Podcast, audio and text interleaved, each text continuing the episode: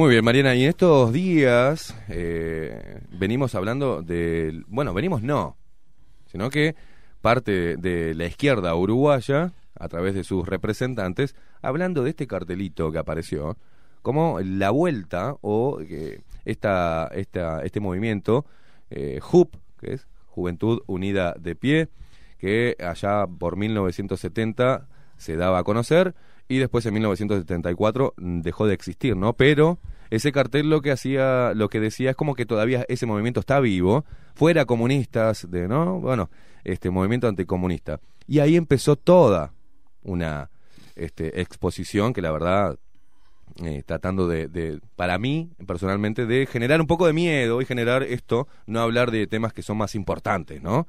Pero bueno, se puso sobre, sobre el tapete, Mariana, el tema. Exactamente, puntualmente apareció ese cartel desplegado allí frente al Liceo Damas Antonio Larrañaga y bueno, ahí se generó eh, varias suspicacias alrededor de ese cartel y, todo lo que eso genera a nivel de las distintas organizaciones eh, sociales, eh, políticas, se está haciendo mucha política también con, con esos carteles. Y qué mejor que conocer de primera mano de qué, de qué va todo esto. ¿De qué va todo esto y de qué hablamos también para la gente que está mirando de otros países también? Porque al salir por, por diferentes redes sociales hay extranjeros que también eh, están mirando el programa. Y la juventud, ¿qué es la JUP? Bueno, la Juventud Uruguaya de a pie, o por sus siglas JUP, fue un movimiento estudiantil uruguayo fundado en 1970 que nucleaba a jóvenes de diversas tendencias políticas, teniendo en común el anticomunismo y un apego a las corrientes políticas tradicionales de Uruguay. Se disolvió, como bien decíamos, en 1974, se presentaba como la opción movilizadora y militante para los jóvenes de derecha que se enfrentaban ante el creciente movimiento del estudiantado de izquierda. Llegó a nuclear a más de 10.000 estudiantes secundarios y universitarios de todo el país, traspasando también la brecha generacional. Para hablar de ello, ¿ah? para que nos eche un poco de, luz al respecto. Tenemos el agrado de recibir en estudios a Hugo Manini Ríos, director del semanario La Mañana, ex presidente de la Asociación de Cultivadores de Arroz en el gobierno de Jorge Valle y es ex integrante de la Juventud Unida de a pie, la cual eh, está nombrada eh, en el día de hoy y de ayer, está ocupando mucha, mucha prensa. Bueno, un placer recibirlo, Hugo Manini Ríos. ¿eh? Bienvenido. Bueno, para mí también es un placer estar bajo la lupa acá con Mariana y con Esteban. La verdad que es un programa que siempre que puedo lo escucho, que me, me lo permite, porque es un programa independiente. Le voy a decir que en los últimos dos días he recibido no menos de 30 invitaciones a distintos programas y, me he rehusado, me he rehusado ni hacer declaraciones telefónicas, ni concurrir a ningún tipo de programa accedí al llamado de Esteban ayer porque realmente este programa le tengo cariño porque es independiente, no está eh, mediatizado a, a objetivos determinados y bueno, gracias. No, gracias. ayer, ayer. Igual, igual lo vamos a hacer transpirar, le aviso. ¿eh? No va, no va a lograr que él, él, es lupero, eh, Hugo es, un lupero más, así que sabe el estilo del programa. No, yo no vine para que me traten bien, vine para que me hagan transpirar justamente, porque creo que las cosas hay que eh, tratar de mostrarlas en sus todos sus matices, blancos, negros, grises. Este, no, no se puede querer seguir con algo que ya me tiene un poco preocupado. Eh, este movimiento que vamos a decir que se llamaba, que se llamó Juventud Uruguaya de Pie, eh, fue fundado en Salto en el año 1969 o 68 por un eh, legítimo reclamo del interior, sobre todo del norte, de una universidad propia. No propia, que dependiera de la, la clase gaudelar, pero que tuviera posibilidad en aquella época que los medios de comunicación eran bastante más complicados que ahora de que los hijos de Salto eh, pudieran estudiar en Salto o en Paysandú o en Artigas o en Tacuarembó y no tener que venir a Montevideo donde evidentemente existía un clima bastante politizado a nivel de la enseñanza también. Y por ahí es que el movimiento Juventud Salteña de Pie un buen día decide eh, con eh, referentes de Montevideo darle carácter nacional y ponerle Juventud Uruguaya de Pie como un grito reivindicativo de la enseñanza para el interior. Me hace mucha gracia cuando dicen que la Juventud de Pie la fundé yo. bueno, mm. la verdad que, que todo esto es muy curioso y, estoy dispuesto a someterme a, un severo interrogatorio de Mariana y Esteban, pero antes quiero hacer una aclaración. Yo no quiero estar conmemorando dentro de eh, este año eh, mi boda de oro con, con la Juventud de Pie, porque muy, muy bien dijo Esteban, el movimiento se autodisolvió, se autodisolvió en octubre de 1974, hace 46 años. Yo me desearía cumplir mi boda de oro, que la voy a cumplir, Dios mediante, como productor de arroz, a lo cual me he dedicado durante 45 años con esta zafra de ahora. Voy a cumplir también dentro de cuatro años bodas de oro de mi matrimonio este y desearía festejarlo y, hacer una fiesta e invitar a, todos los amigos.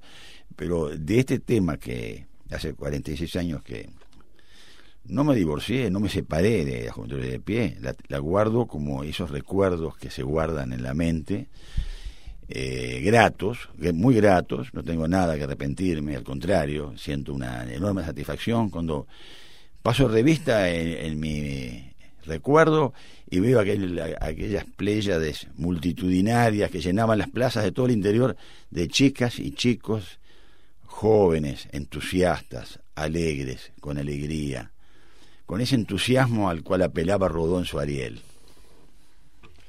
Manini, yo lo escuché eh, recién en, eh, cuando arrancaba con un tema de la prensa, un tema de, bueno, reivindicando el programa, nuestro programa que es independiente.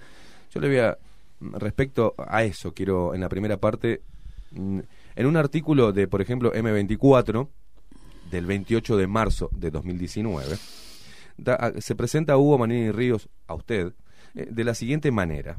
Hugo Manini Ríos, ex presidente de la Asociación Cultivadores de Arroz durante el gobierno de Jorge Valle, se vinculó en los años de la crisis a José Mujica, dice acá. Hugo Manini también fue ex fundador del grupo de ultraderecha de los 60 y los 70 Juventud Uruguaya de Pie, participante del Escuadrón de la Muerte e involucrado en el asesinato del 11 de agosto de 1972 del joven trabajador y estudiante militante de izquierda Nelson Santiago Rodríguez muela. Así como esto, varios, ¿no?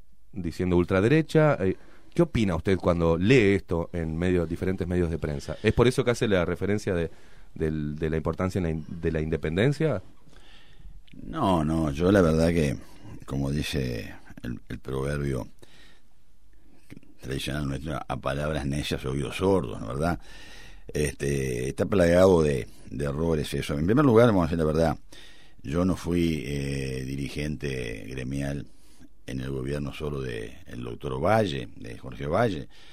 Yo fui durante 12 años, de 1994 a al 2008, directivo del gremio arrocero, que en aquel momento era el tercer rubro de exportaciones del país y era realmente un ejemplo muy y, lo sigue siendo, ¿no? Pero en aquel momento era un ejemplo de algo novedoso, porque era un sector de integración vertical, al cual accedí después de, un largo exilio que tuve desde el 76 hasta el 93, 94, porque yo me retiré de Montevideo, eh, casi no venía a Montevideo, siempre decía que estaba a mitad de camino entre Porto Alegre y Montevideo y generalmente iba, bueno, a la ciudad fronteriza de Yaguarón iba día por medio, a pelotas iba una vez, una vez cada, por semana, a Porto Alegre iba cada 20 días.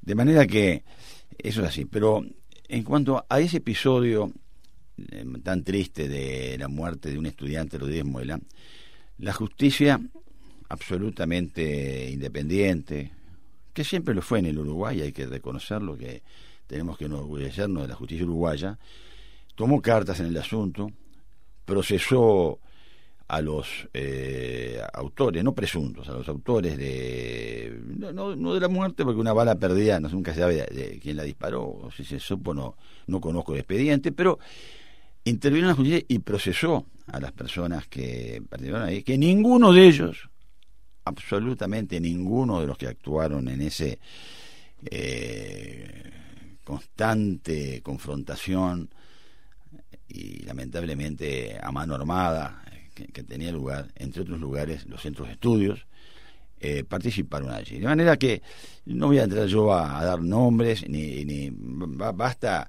eh, tener un poquito de objetividad.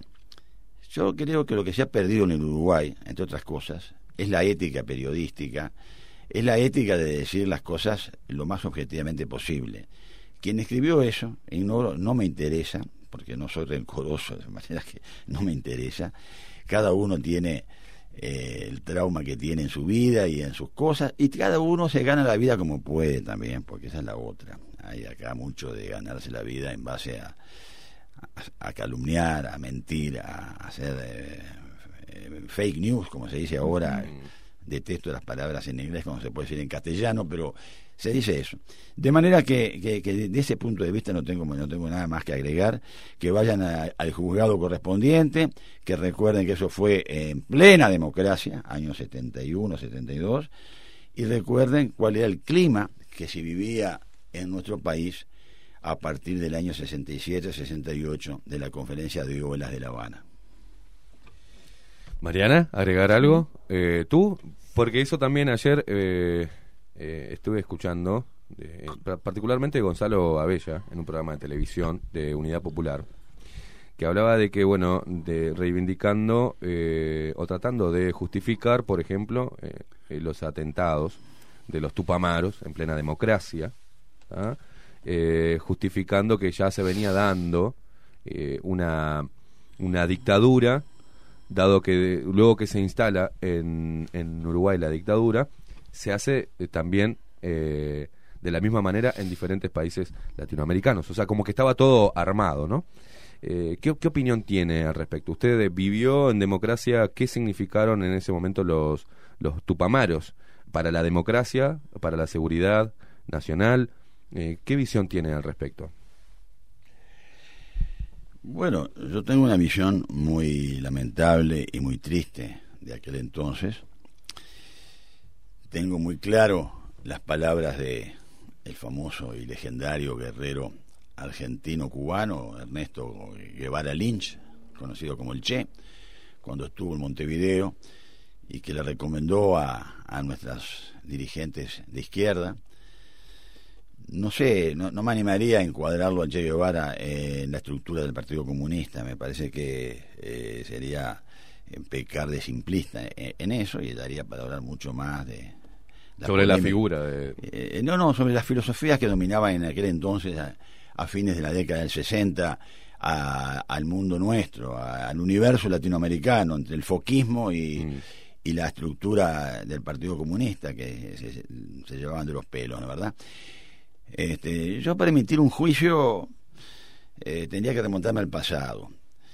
Y yo creo que lo que pasó en la historia no pudo haber pasado de otra manera que como pasó, ya, ya, ya pasó uno lo puede analizar, pero no puedo eh, entresacar eh, acontecimientos de la historia desprovistos de su contexto y, no puedo tampoco de ninguna manera este, usar episodios eh, sacados de su contexto para juzgarlo con los parámetros que se pueden juzgar en, en el 2020, en el siglo XXI, en este otro Uruguay que hace 35 años que goza de democracia plena y que la democracia plena a veces se malusa, como estos eh, constantes, eh, yo diría campañas mediáticas obsesivas que en cierta manera están implantando en nuestro país una suerte de totalitarismo de las ideas mucho más lamentable que aquel que yo viví cuando estudiante en la década del 60. En aquella época por lo menos teníamos derecho de réplica y había eh, órganos de prensa que opinaban de una manera y otros opinaban de otra. No se había unificado una misma, una misma verdad, eh, un pensamiento único, como se llamó el consenso de Washington. Bueno, esto es un consenso de Washington mediático que en el Uruguay, que todos los periodistas, no, hay que hacer excepciones, los hay que no. Pero están los que guardan silencio y los que llevan una ofensiva cerrada en determinados tópicos. Y eso realmente merecería ser estudiado porque estamos este, llegando a, a, una saturación donde corremos un riesgo que la persona adicta a informarse le pase como la, la fábula del pastor mentiroso, que llega un momento que cuando quieran decir la verdad de que algo es peligroso a las instituciones democráticas o a, al estilo de vida nuestro, ya no le cree a la gente y, y, miren para otro lado. Hay que tener cuidado cuando se abusa de la mentira organizada.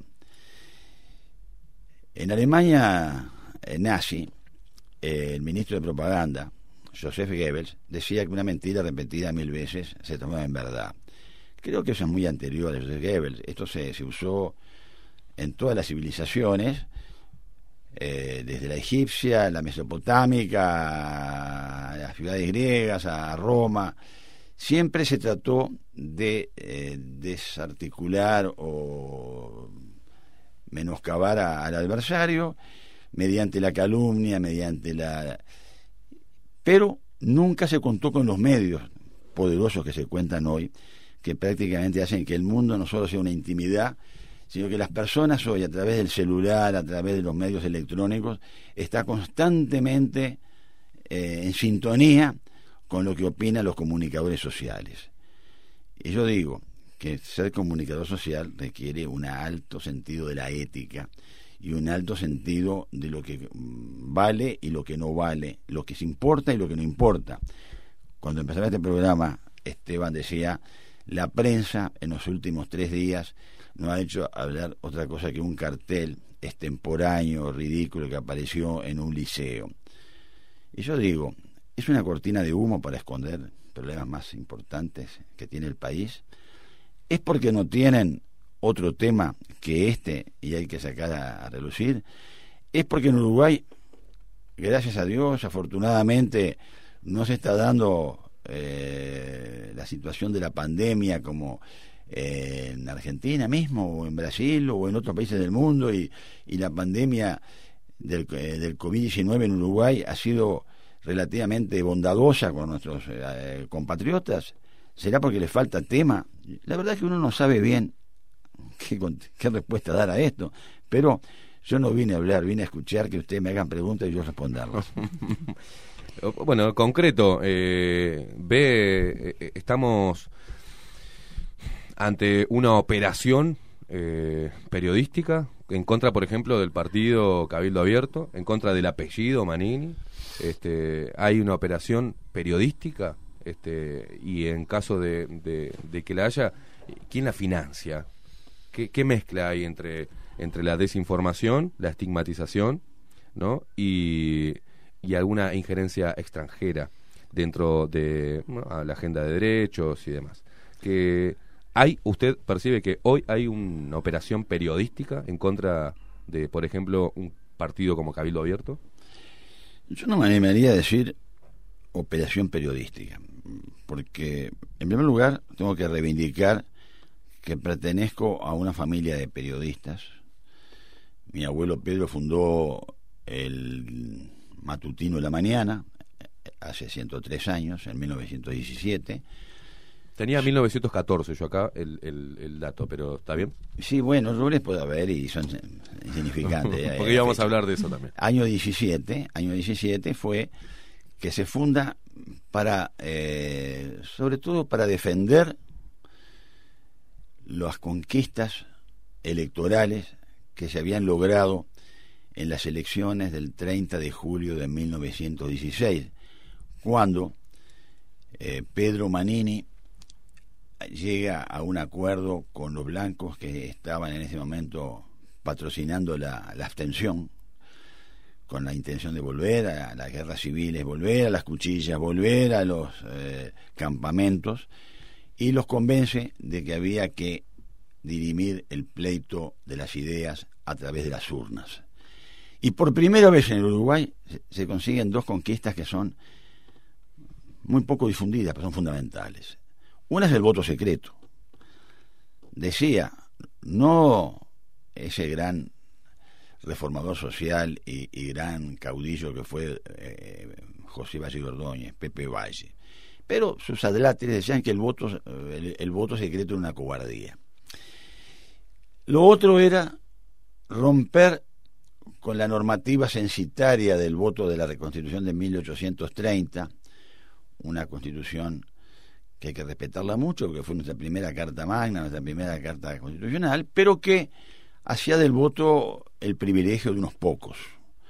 Había que tener determinados bienes, había que saber leer y escribir cuando la mayoría de los que hicieron la independencia no sabían ni leer ni escribir y no por eso eran incultos, eran creo que Miguel de Unamuno hablaba de la inmensa cultura de los analfabetos. Mm. Eh, no se podía, bueno, había un montón de, chicanas, el jefe político de cada departamento digitaba las elecciones y como la Asamblea Legislativa era la que designaba al presidente, se aseguraban siempre que hubiera un tapado, eh, eh, el sucesor de, del régimen.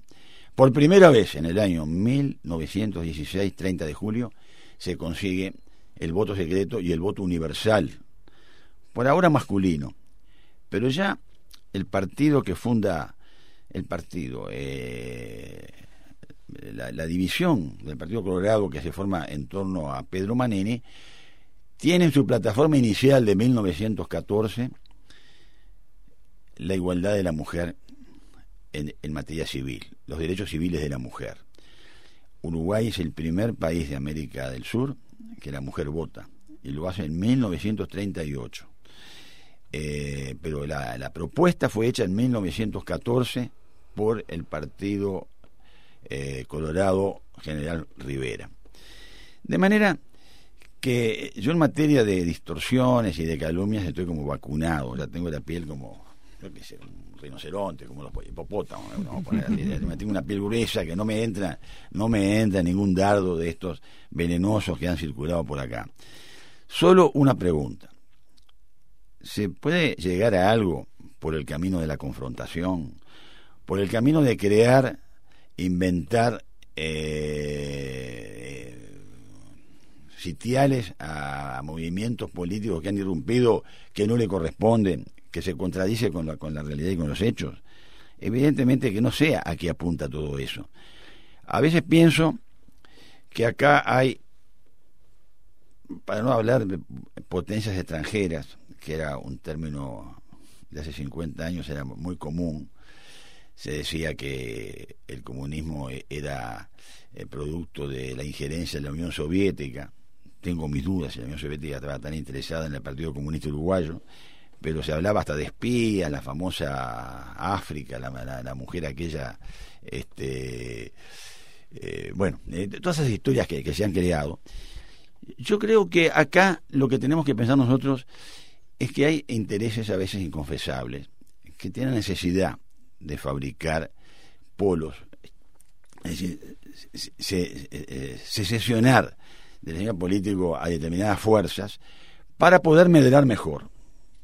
No quiero acusar a nadie, pero acontece que eso en todos los países, eh, sobre todo cuando hay democracia plena como hay en el Uruguay, que la vía mejor de poder medrar con, con el poder eh, público es este, insertarse en, en alguna corriente que se llame centrista, que no eh, la hieran este, críticas de un lado o de otro, o que los que no han sido todavía, eh, como se dice en términos de campo, amansados, no, no, no han sido ya domesticados, los, que, los, sectores políticos que, todavía están sin domesticar, este, no tengan eh, participación, no tengan esta injerencia en determinadas decisiones de gobierno que pueden afectar a grandes intereses que siempre están. Nuestro país es un país pequeño, pero también existen esos grandes intereses.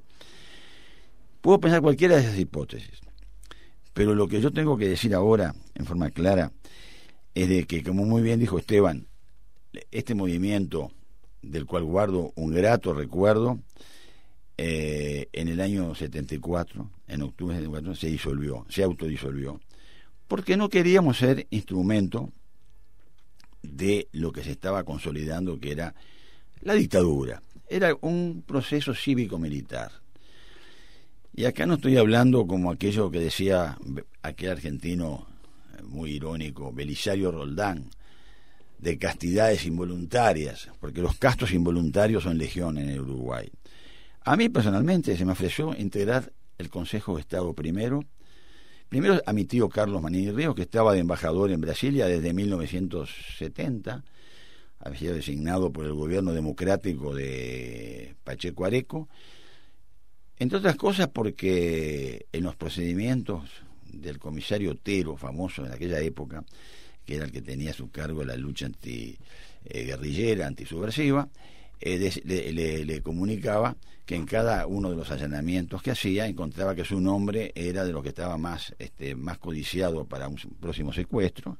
No hay que olvidarse de los secuestros que habían tenido lugar. Primero el de, aquel señor eh, italiano que estaba de, gerente eventual de la mañana, porque nosotros no tenemos ninguna vinculación con, con Italia ni con cosas que se le parezca, ni, ni con el banco que él representaba sino que lo llevó un doctor Barofio de, de, gerente de la mañana, y después todos los otros secuestros que hubieron en, el Uruguay que creaban una especie de, angustia psicológica en los que se consideraban papables para ser secuestrados. Pero mi tío Carlos en ese era muy valiente y no le importaba.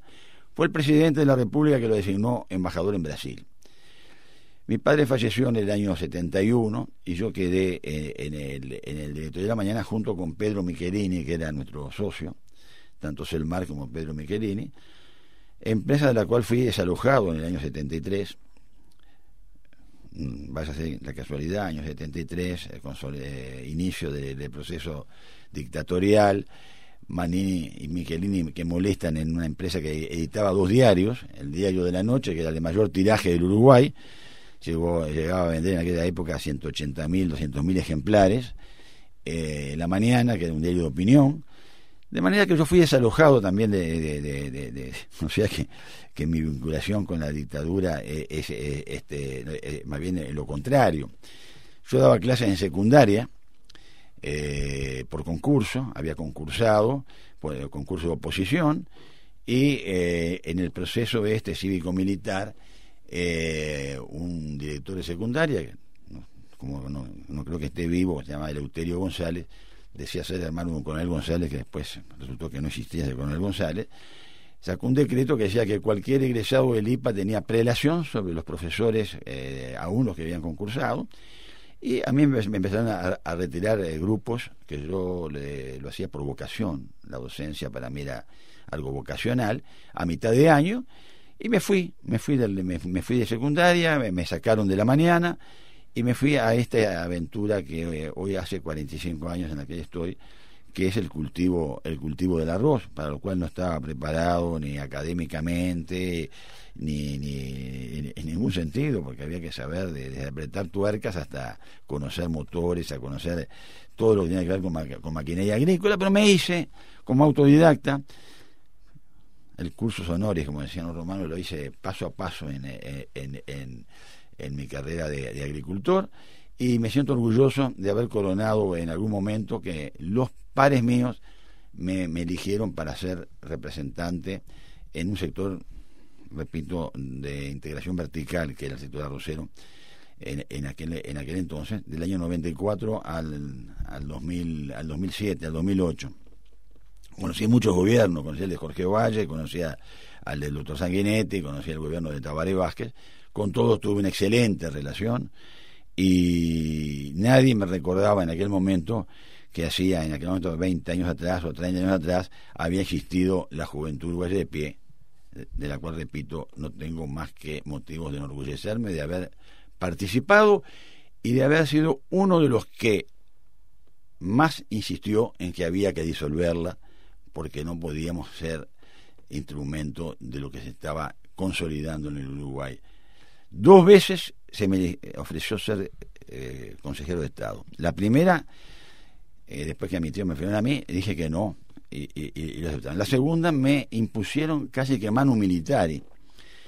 Me recuerdo que un día de, del año 1979, a las 11 de la noche, el juez y el comisario del pueblito que yo estoy allá en mi actividad arrocera, que se llama Rincón, me golpean la ventana de mi dormitorio, pensé que había pasado alguna desgracia o algo, algo triste, y me dice, no, por favor, mire, Manini, mire que nos llegó una, eh, una, eh, una orden de Montevideo, una, una orden para el comisario, no para el juez, nos llegó un, pedido de que usted mañana a las 14 horas se tenía que presentar en la calle Boulevard Artigas, número tal, tal, tal, que, y, para qué? No, no, no nos dijeron para qué era. Bueno, al otro día me vine a Montevideo y me enteré de que ya estaba hasta una silla con mi nombre, todos estábamos ahí me hizo gracia porque me tocó al lado de un profesor Werther Martínez, excelente profesor de literatura, que era compañero mío de la docencia, y le pregunté, ¿y para qué estamos? No, porque ahora van a venir los comandantes en jefe y nos van a, dar eh, la investidura de consejero de Estado. Bueno, yo... Así nomás. No le habían avisado nada. Así nomás. No, a lo pampa nomás. Así, así nomás, así nomás como dice Esteban, así nomás.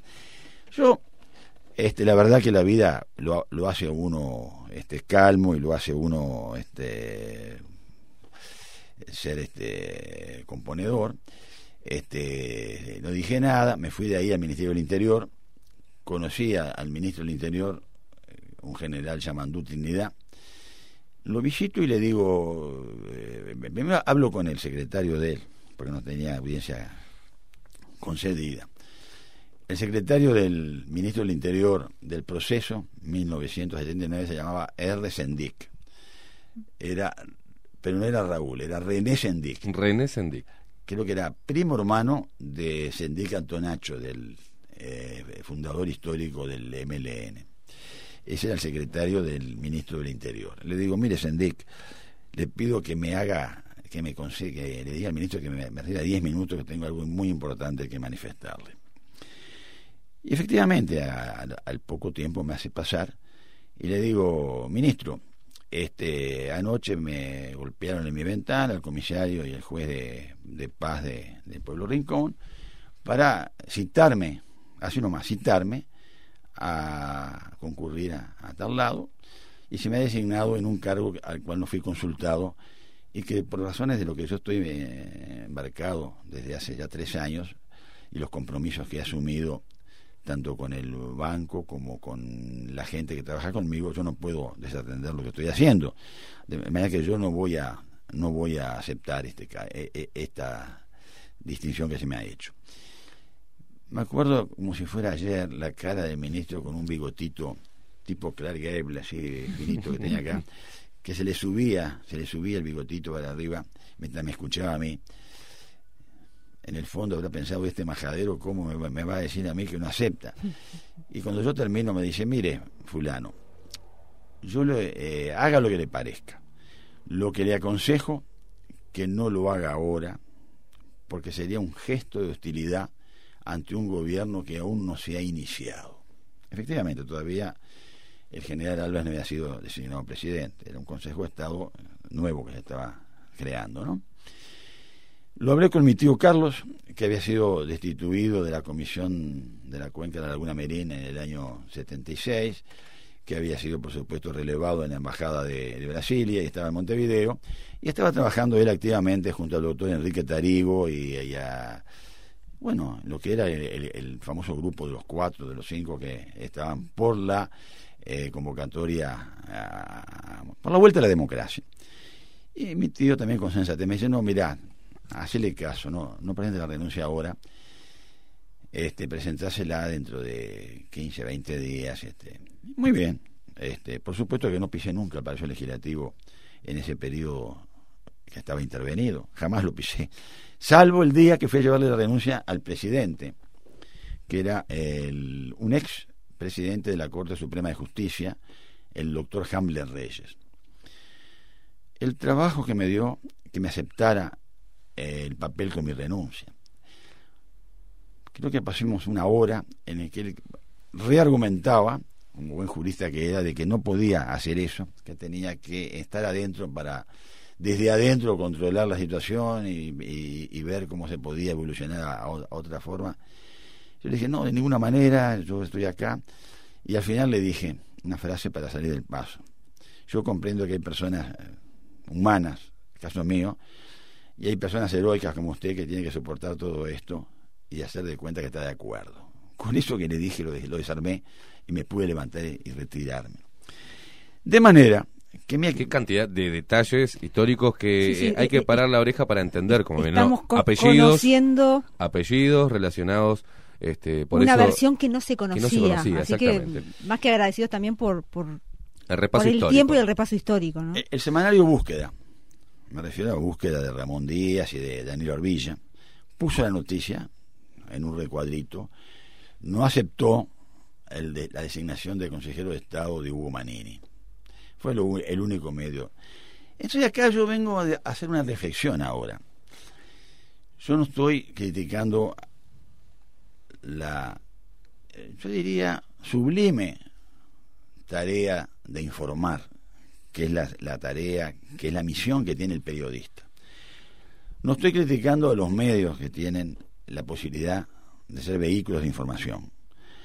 Solo me hago una pregunta como toda esta campaña, ahora lanzada contra mí, hasta hace eh, pocos días contra el movimiento, el partido Cabildo Abierto, yo me hago una pregunta. Estos medios, que hoy son vehículos de toda esta campaña de pensamiento único, en ese periodo que yo no acepté ser consejero de Estado, que yo me retiré al interior y que casi no venía a Montevideo, no voy a decir destierro porque sería hasta grandilocuente, pero estuve prácticamente separado de todo lo que tuviera que dar la, actividad política y, pública y gubernativa.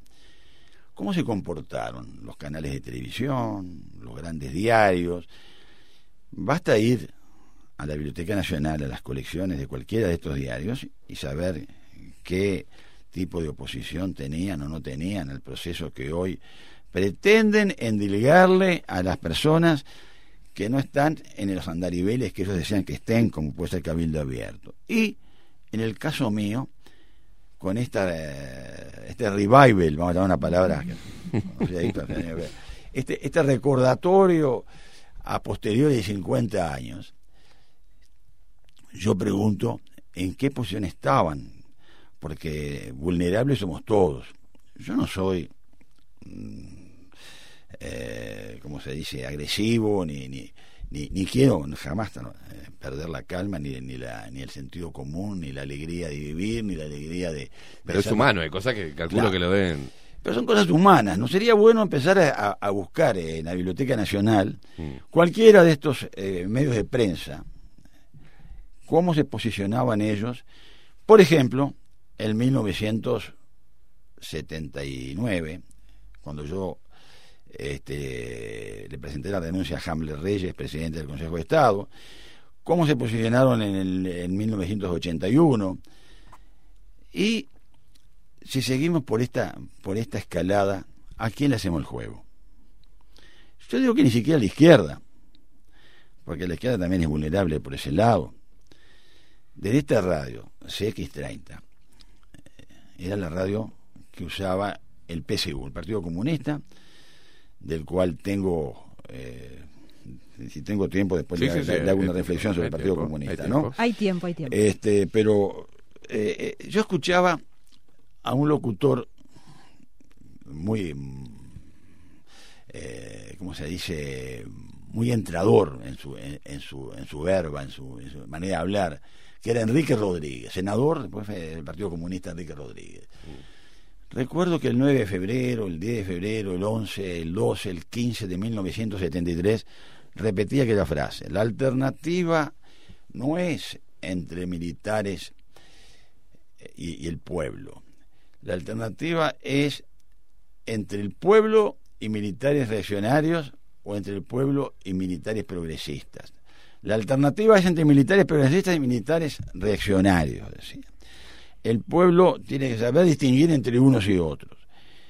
Y todo eh, el intento de subirse al carro del proceso de desborde militar que comenzó el 9 de febrero y que culminó el 27 de, junio del año 73 con la disolución de las cámaras, en, ese mismo periodo hubo una ofensiva tremenda del Partido Comunista de por ser tenidos en cuenta o por haber integrado ese proceso cívico-militar.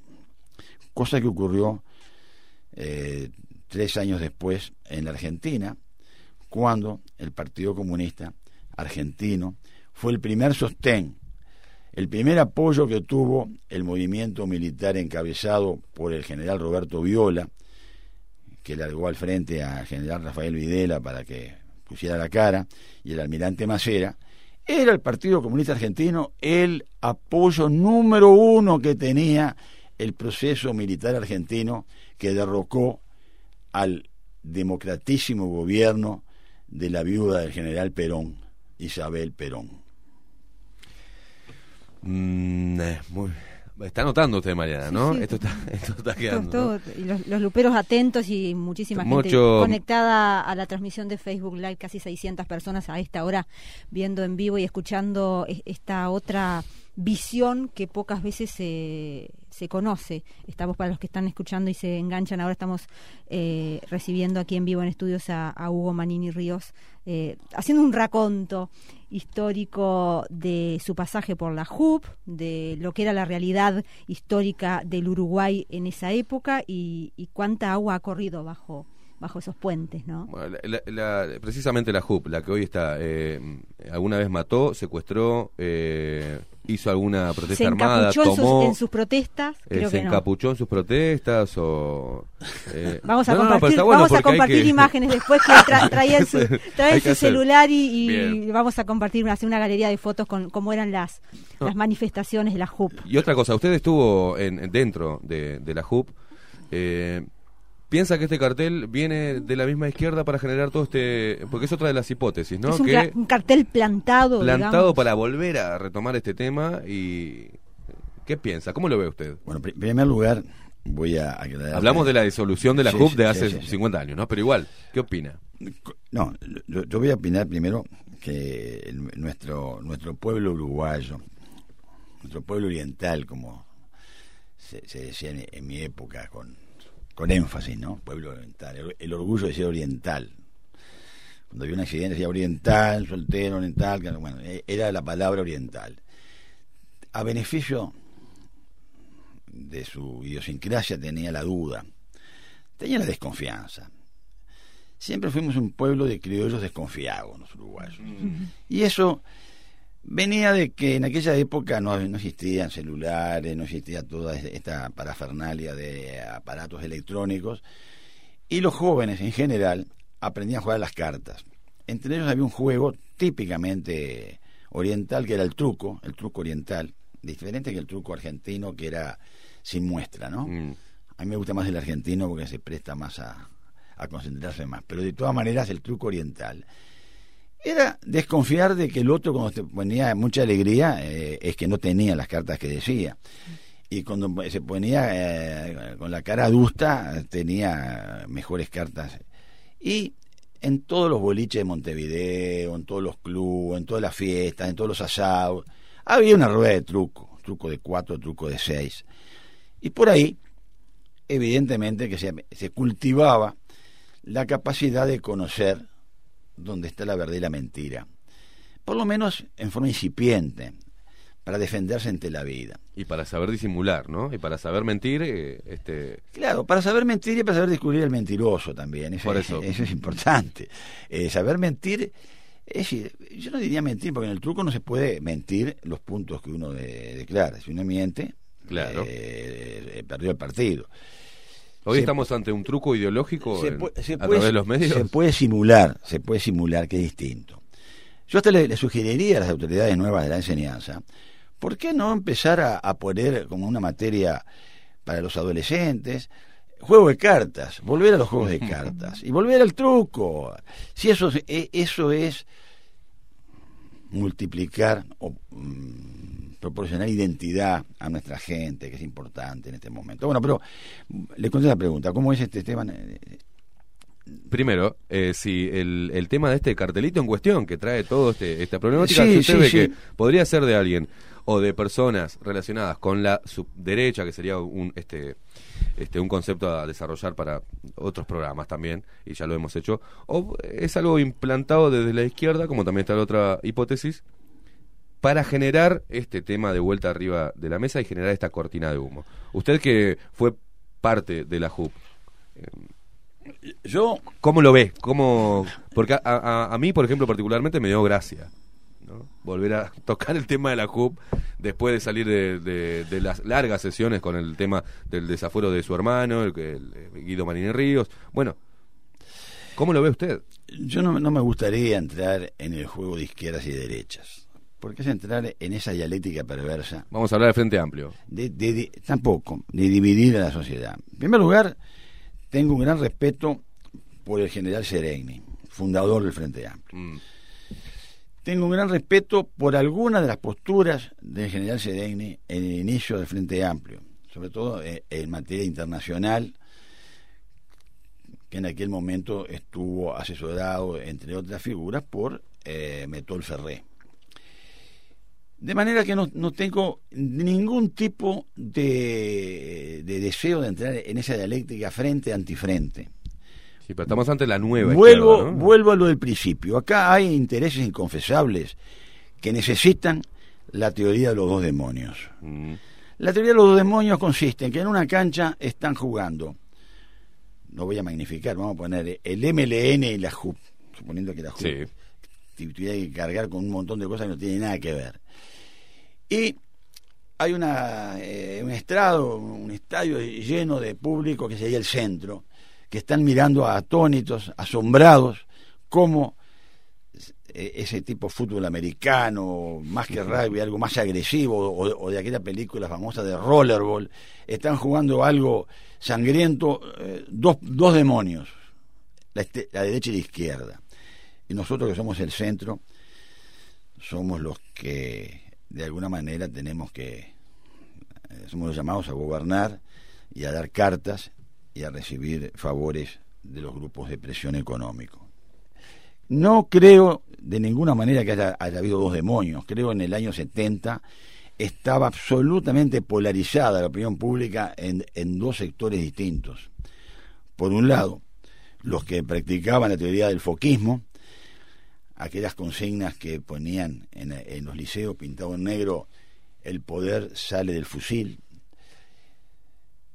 aquella propaganda del Partido Socialista, aquel plácido Partido Socialista que fundara eh, aquel íntimo amigo de mi abuelo Pedro, aquel ex colorado que era don Emilio Frugone, en 1910, que un día aparece eh, todo Montevideo empapelado con una, un afiche pintado, pegado con el de las paredes de Montevideo, con un brazo de, camisa verde olivo, con un fusil Kalashnikov que decía, este, incitaba a, a la lucha armada. De manera que estamos hablando del año 69, 70, no estamos hablando de, de, periodo preelectoral. Quiere decir que se había teñido el escenario de un clima violentista. Ese clima violentista, que es el foquismo, tampoco lo entro a juzgar ahora, porque soy profundamente adicto a la historia y conozco que la historia de nuestro Estado oriental es una, es una historia también de luchas armadas, algunas muy cruentas, algunas muy lamentables, algunas que tenían justificación, no voy a decir que no tuvieran justificación, pero todas ellas terminaron con un ni vencidos ni vencedores o con un, un, un olvido, un olvido. Mi hermano, el general Manini, ha, puesto un ejemplo, eh, lo hizo cuando era comandante jefe del ejército, eh, en la fiesta del ejército, el 18 de mayo de hace cuatro o cinco años atrás, de aquella famosa batalla de, de Sauce, cuando la revolución de las lanzas, cuando Timoteo Aparicio eh, se, se, se, levanta en armas contra el gobierno del general Lorenzo Valle, que tuvo grandes victorias, el Partido Blanco, él se decía blanco, no se decía Partido Nacional, el Partido Blanco tenía razones para sentirse desplazado, sentirse... Y en la batalla de Sauce que parecía que al principio que la iban a ganar los revolucionarios blancos, la gana el gobierno, la ganan los gubernistas, cuyo jefe era el temido o el temible general Gregorio Suárez, Goyo Jeta, como le decían. Mm.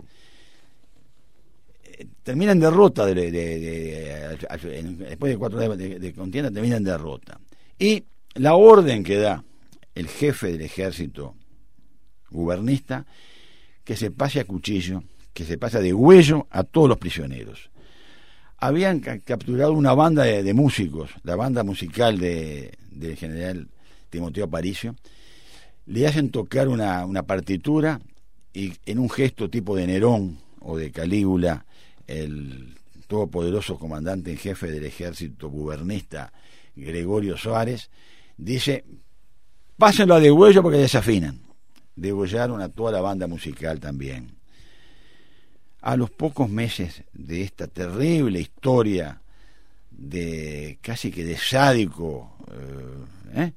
Eh, no, casi no, sádico. De, sádico este, accionar por parte, se, se, hace una amnistía y la acatan, y ese grande que era Timoteo Aparicio acepta la famosa paz que le conceden jefaturas a los blancos para que puedan de alguna manera contrarrestar el peso de los jefes políticos gubernistas en los departamentos que ellos consideraban claves para ello.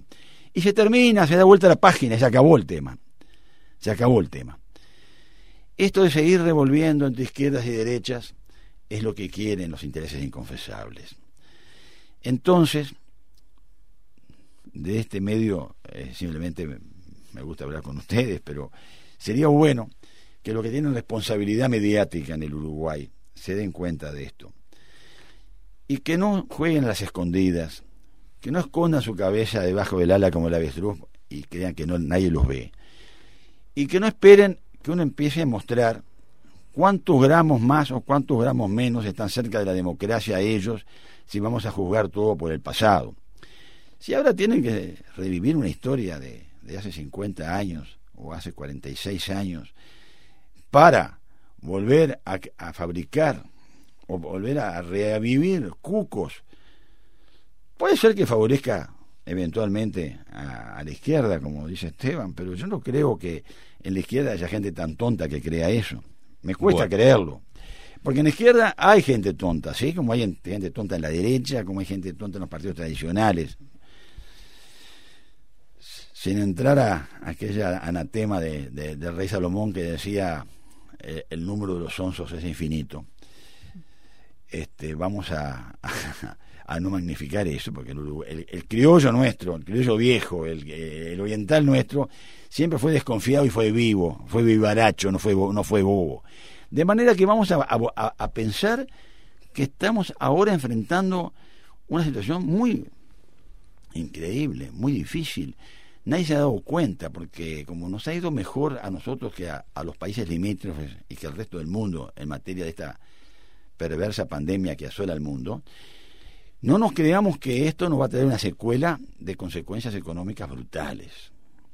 Yo a veces soy adicto a leer a, un, posiblemente un intelectual de, izquierda, Wemir Sartú. Mm. Lo leo todos los viernes o jueves que sale en el semanario Voces. Y ha sido muy crítico con las consecuencias que va a traer aparejada la pandemia desde el punto de vista económico y lo que él llama este festín, no, esto lo decía el debate de Herrera, pero él creo que más o menos lo dice parecido, el festín de leones que se está armando en torno a la pandemia, y llamémosle leones a estos grandes tigres de Wall Street, de las finanzas internacionales. Pensemos que nosotros vamos a tener que defendernos de una situación muy adversa en los años venideros, en los años próximos, cuando pase el fantasma o, la, o el espectro este de lo que estamos viviendo ahora, de tener miedo de contagiarnos, de tapaboca y todo esto, porque las pandemias todas pasan, todas pasaron. Desde, la, desde la peste negra de la Edad Media que se llevó casi la mitad de la población de Europa eh, en un año y medio, dos años, 1348, 1349, hasta la última gran pandemia que fue la de 1918-1919, que fue la, llamada gripe española. Que provocó más muertes que todos los que murieron en la famosa Gran Guerra, la Primera Guerra Mundial. 35, 40 millones de muertos trajo la pandemia llamada gripe española que irrumpió en Europa y que acá en Uruguay justamente no nos trató demasiado mal. Sí a, Lima, Perú y a, y a, Buenos Aires y a Río Janeiro fue más grave en el año 1919. De manera. Tuvimos la gripe H1N1 que también llegó, causó mucho miedo y pasó. Esta tiene más promoción, ¿no? Esta tiene más. Este, Pero yo digo que más aparato todas las pandemias pasan. propagandístico. Y esta pandemia va a pasar. Sí, sí, claro. Con vacuna o sin vacuna va a pasar. Dentro de un año va a pasar. ¿Estás de acuerdo con la vacuna obligatoria? Sí, creo que sí, creo que sí, creo que Pasteur. Eh, no, no, eso no, no, no, no, no, con la vacuna obligatoria esta para el coronavirus. Sí, yo creo que sí, que, eh, a veces la, salud pública necesita, sobre todo cuando estamos con un gobierno prudente como este, aceptar algunas normas obligatorias. Este, pero no es atentar contra las libertades individuales, eso. Eh... Yo creo que la, la salud de la población está por encima de cualquier otra categoría eh, no cuando se desborda, como el caso de Argentina, que, con el pretexto de combatir una pandemia se instaura casi que una situación estaliniana, ¿no? Eso, eso no, no estoy de acuerdo. Pero creo que si la vacuna está comprobadamente por eh, el Ministerio de Salud Pública que es idónea, creo que debería ser obligatoria en la medida de que tenemos que parar esto para empezar a, pistonear de vuelta. Eh, no, no, no, no. Las libertades individuales tienen, para mí, eh, eh, merece un respeto muy grande, pero hay puntos en los cuales hay que cederle espacio al bien común. Bueno, no, no estamos de acuerdo en ese punto, pero no, no soy yo el entrevistado eh, y nos va quedando poco tiempo. Dentro del Partido Colorado, hoy vimos, por ejemplo, en el desafuero, el pedido de desafuero a Guido Manini Ríos, un sector de, de por ejemplo, ciudadanos dentro del partido que votó, ¿no? Se puso una postura a favor de que Guido Manini Ríos obtuviera el desafuero para ser juzgado. Y eh, también hablando de historia, que el periódico el cual dirige usted Manini, que es La Mañana, eh, que dirigía Pedro Manini, hablaba en 1919 ya sobre el vallismo, ¿no? Y ponía cosas como, por ejemplo, esta que dice hasta dónde llegan las ideas comunistas del vallismo. Ya se, se, se planteaba esto, ¿no? ¿Es un partido socialista? ¿Es un grupo de bolcheviques? nos parecería útil saberlo, porque ello interesa grandemente a todos. ¿Cómo ve lo que está pasando dentro del Partido Colorado? Con la postura sobre el propio Cabildo Abierto, ¿no? O, su, trata de, de, apartarse o no acercarse a Cabildo Abierto como un monstruo, como si Cabildo Abierto fuera un monstruo. ¿Es parte de la historia ballista? Bueno, eh, tengo eh, varias aclaraciones. la primera que yo no estoy en actividad política. Eh, sí, soy simpatizante de Cabildo Abierto, pero no estoy, eh, no pertenezco a, los cuadros directivos de Cabildo Abierto, pero me, he mantenido al margen. Bien dirige un semanario que es sí, sí, eh, el semanario partidario. o, Sí, sí, es verdad, es verdad. Pero quiero hacer una aclaración muy importante. En el último número del semanario de la mañana, eh, hay un recordatorio, porque hacemos un, decíamos después, eh, decíamos ayer, eh, un recordatorio de, hechos importantes que, coinciden con la fecha que va a la mañana. en octubre de 1929 falleció Valle Ordóñez y ahí publicamos lo que opina la mañana de Valle Ordóñez y lo que opina Pedro Manini Ríos, que se formó, como lo dice él en su discurso en el Parlamento, al lado de Valle Ordóñez, como brazo derecho de Valle Ordóñez, siendo adolescente de Valle Ordóñez. Pedro Manini Ríos no se separa de, de, don Pepe Valle por las ideas sociales, al contrario, Pedro Manini Ríos y Domingo Arena fueron los que instrumentaron toda la reforma social, empezando por la ley de las ocho horas que la redactó Pedro Manini Ríos. No hubo ninguna discrepancia por lo social con Valle Ordóñez. En todos los diarios puede aparecer un brulote como ese que me acaba de leer. Los periodistas a veces son incontenibles y pueden aparecer brulotes y pueden haber apasionamientos y pueden haber... Pero no vamos a, a jugar por un brulote lo que significó el respeto que hubo por parte de Valle hacia Pedro Maní Ríos hacia la mañana o por parte de la mañana hacia el el día y a Valle Ordóñez, que se refleja en esa oración fúnebre que hace Pedro Manini sobre lo que significó para las ideas sociales del Uruguay Valle Ordóñez. Yo personalmente reconozco en Valle a un gran reformador social. Eh, conozco, reconozco que también en el Partido Blanco, en el Partido Nacional, hubo intentos de reforma social, como, la, como era Carlos Rollo, como era Luis Alberto de Herrera, eh, las propuestas de Luis Alberto de Herrera también de, reducir la jornada laboral en 1906. Reconozco que en el Partido Nacional hubo un Lorenzo Carnelli, no se lo puede desconocer a Lorenzo Carnelli como un gran eh, propiciador de ideas sociales. Pero querer confrontar al partido riverista con el con el partido eh, ballista con el sector ballista me parece que no tiene absolutamente ningún sentido y menos hoy en día que hay toda una este cómo se dice un tiempo prudente para analizar la obra positiva que significó eh, eh, las ideas de Valle muchas de las cuales yo diría las principales reformas sociales redactadas por el propio Pedro Manini Ríos en cuanto a la posición de un sector del Partido Colorado, y yo respeto las posiciones de cada uno. Cada uno hace el juego político que, le parezca. E, eso, este, la, política es dinámica. Hoy piensan de una manera, mañana pueden pensar de otra. Sí, sí, sí, lo hemos visto. Sí. Y, bueno, y, lo más triste en el ser humano es la coherencia eh, monolítica. Es haber siempre pensado lo mismo. Yo creo que en la aventura del hombre, lo, lo, lo, más este, destacable del hombre es el impulso vital del hombre.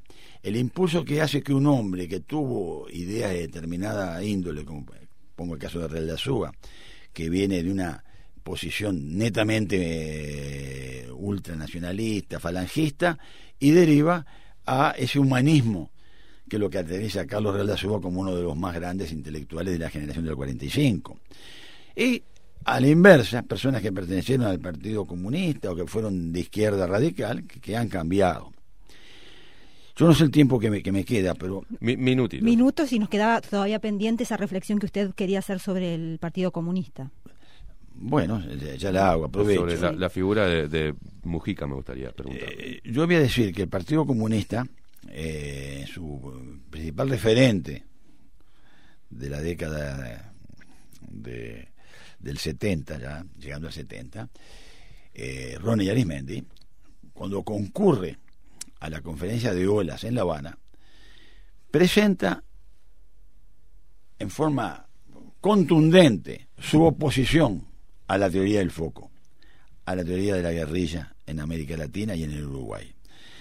Y el Partido Comunista, por más que pudiera habérsele encontrado que en algún lado tenía armas escondidas, nunca quedó claro el, famoso arsenal de Feldman mm. a, quién pertenecía, ni, ni, interesa tampoco eh, buscarle más cinco patas al gato. El Partido Comunista no, tuvo armas para usarlas eh, eh, en una guerrilla, sino que más o menos ellos tenían todo pautado en base a la disciplina rígida, monolítica de su estructura, medrar en el poder o algún día llegar al poder en forma de usar los eh, instrumentos eh, eh, legales de, la democracia uruguaya. Creo que eso no, no, no, no, no, no merece demasiada discusión. Podemos discrepar profundamente con la filosofía del Partido Comunista, pero no podemos decir que el Partido Comunista estaba vinculado al foco eh, armado en el Uruguay. Cuando puse el, caso de la lista 90, no era el Partido Comunista, era otro partido que incluso en algún primero de mayo se agarraron a los cachiporrazos entre ellos también. Pero vamos a dejar esas historias viejas porque revolver tanto el pasado favorecemos a los espectadores que están mirando jugar a los dos demonios en la cancha. Yo, si me permite terminar con una anécdota, voy a terminar con una anécdota. Soy un adicto al folclore ciudadano también al, folclore rural, pero el folclore ciudadano que es el tango. Recuerdo que eh, hace unos años atrás fui a, un recital de Adriana Varela, esta cantante argentina que me, encanta como canta con su voz un poco gruesa de, de mujer este de arrabalera arrabalera exactamente de arrabalera Adriana Varela eh, y el recital y teníamos mesa afuera con un grupo de amigos con mi mujer y un grupo de, de matrimonios amigos afuera cuando termina el recital, ella se sienta sola en la mesa de atrás. Y yo le digo, este, pero Adriana, está sola. no me permite, no quiere compartir con la mesa. Sí, con todo gusto. ¿Tú cómo te llamas? Me llamo Hugo. ¡Ay! Me dice el nombre de mi primer marido. Y yo cometo una gaf imperdonable, ¿no? Y le digo, ah, ¿viste como siempre se vuelve el primer amor? Y me dice con esa voz arrabale, ¿y a vos quién te dijo que el primer marido es el primer amor? Dice. Yo esto de la JUP voy a decir lo mismo. Yo en la JUP tuve una participación este, activa en la medida que logré que no se nos infiltrara ninguno de los grupos violentos como esos que el atentado de, del, muerto este en una trifulca eh, entre liciales que hubo eh, en, creo que el liceo 8 Nelson Santiago Rodríguez Muela Rodríguez Muela incluso yo mismo en el eh, acá lo ponen como participante usted del escuadrón de la muerte no también bueno pues, por decir cosas como es gratuito se puede decir la verdad que la justicia uruguaya a la cual le sigo teniendo confianza ha investigado mucho el tema de la de la muerte, ha llegado a procesamiento, yo no, entro a juzgarlo si fueron correctos o no. Yo lo que puedo decir es de que este, la justicia uruguaya tuvo libertad plena para investigar lo de eh, el llamado Escuadrón de la Muerte. O, yo nunca he sido citado, ni ninguno de los dirigentes activos de la Juventud Uruguaya de Pie fueron citados por eh, este tema caratulado de Escuadrón de la Muerte. Y diría otra cosa, otra, otra cosa también. Eh, este, ¿Existe hoy todavía? Eh, a ver, usted dijo terminó hace 50 años. Eh, ¿Existe algún movimiento parecido a la JUP hoy?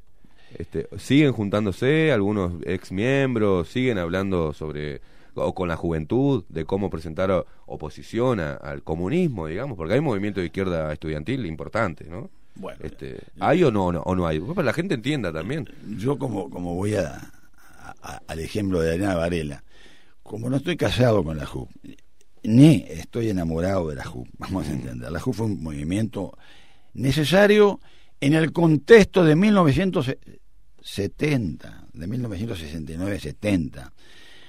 Un movimiento, no digo que necesario en el sentido de que de, necesidad, en el sentido de que era impensable que no pudiera surgir.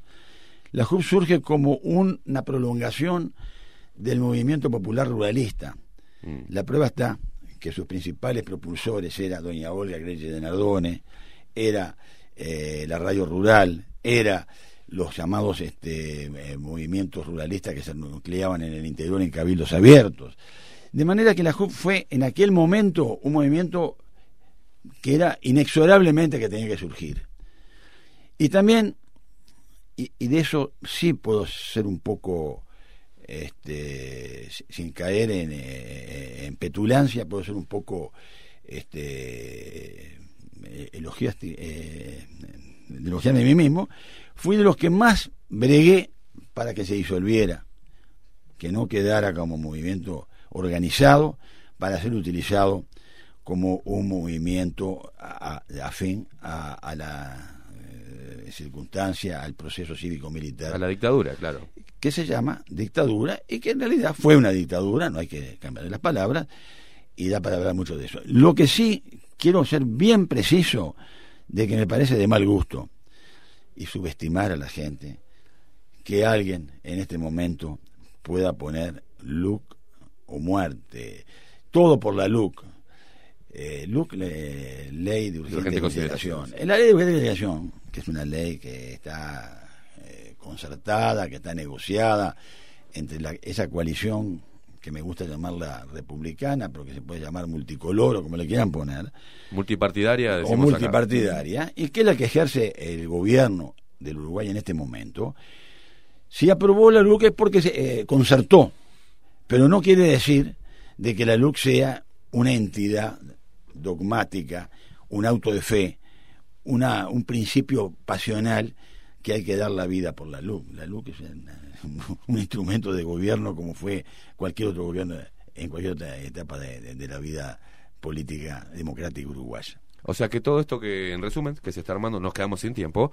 Eh, Hugo Manini Ríos es parte de, de este, de este seguir reforzando eh, esta teoría de los dos demonios para sacar réditos electorales, para sacar réditos, para desviar el foco, eh, eh, y, está bueno que llevarle a la gente, porque hay mucha gente que me ha mandado, bueno, no sé si es verdad, si está o no está, no sé si hay un movimiento que se esté gestando. puntualmente las autoridades del Ministerio del Interior que habían dicho que iban a investigar, ¿se contactaron con, con algunos de ustedes, ex miembros de, de la JUP, para conocer en detalle yo no subestimo a las autoridades actuales del, minuto, ¿eh? del Ministerio del Interior, pero creo que las autoridades actuales del Ministerio del Interior, empezando por eh, mi amigo, el eh, ministro Jorge, doctor Jorge Larrañaga, son lo suficientemente astutos, yo diría, capaces, capaces como, para pensar de que después de 50 años no hay ningún dirigente de algo que se disolvió, se autodisolvió.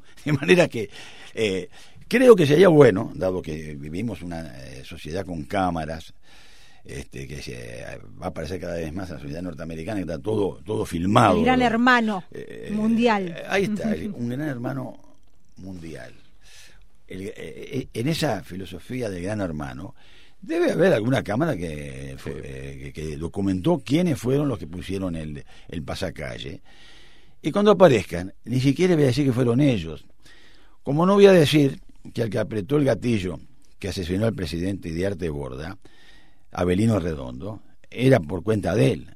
Hay mandantes atrás de todas estas cosas. Y vuelvo a la teoría de los que están en el podio mirando los dos demonios, que son los intereses inconfesables. Igualmente hubo Manini Ríos este, si hubiese hoy la JUP de vuelta entre algunos movimientos juveniles, no sería nada malo. Si la JUP no se muestra como dentro de, un sistema democrático como una expresión conjunta sobre una temática o una ideología. Si no mató, si no secuestró, si no fue un grupo armado, no entiendo por qué, ¿no? En todo caso, si se descubre quiénes fueron, verlo como un delito, ¿no? como una expresión popular que diga anticomunista. Vemos carteles, está lleno de carteles antineoliberalistas, de asesinos, dictadores, firmados por grupos este, de jóvenes estudiantes, de izquierda, mismo del MLN Tupamaros. Bueno, no sería nada No, yo no veo delito si ponen un cartel y que se forme de vuelta una nueva JUP,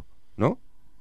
¿No lo ve mal? Yo creo que eh, por un sentido común absoluto y, por un respeto a las ideas a, las ideas contrarias no se debe fabricar cosas que cumplieron una determinada actividad en el pasado en un contexto distinto, en un contexto distinto que no tiene nada que ver con el contexto que estamos viviendo ahora. Hugo Manini Río, se nos terminó el tiempo. Muchísimas gracias por por esto, por este tiempo para poder este transitamos por todos los temas, prácticamente. Por todos los temas y recordamos que no es político, ¿no? Que es director de eh, Semanario, la, Semanario de la Mañana. Le aviso para la gente, eh, preguntarle esto, pero no, no es político, no está ocupando ningún cargo político. Muchísimas gracias por, por su visita. Por este gracias a ustedes este, y por la audiencia de ustedes. Este, la verdad que fue un placer estar acá. Muy bien.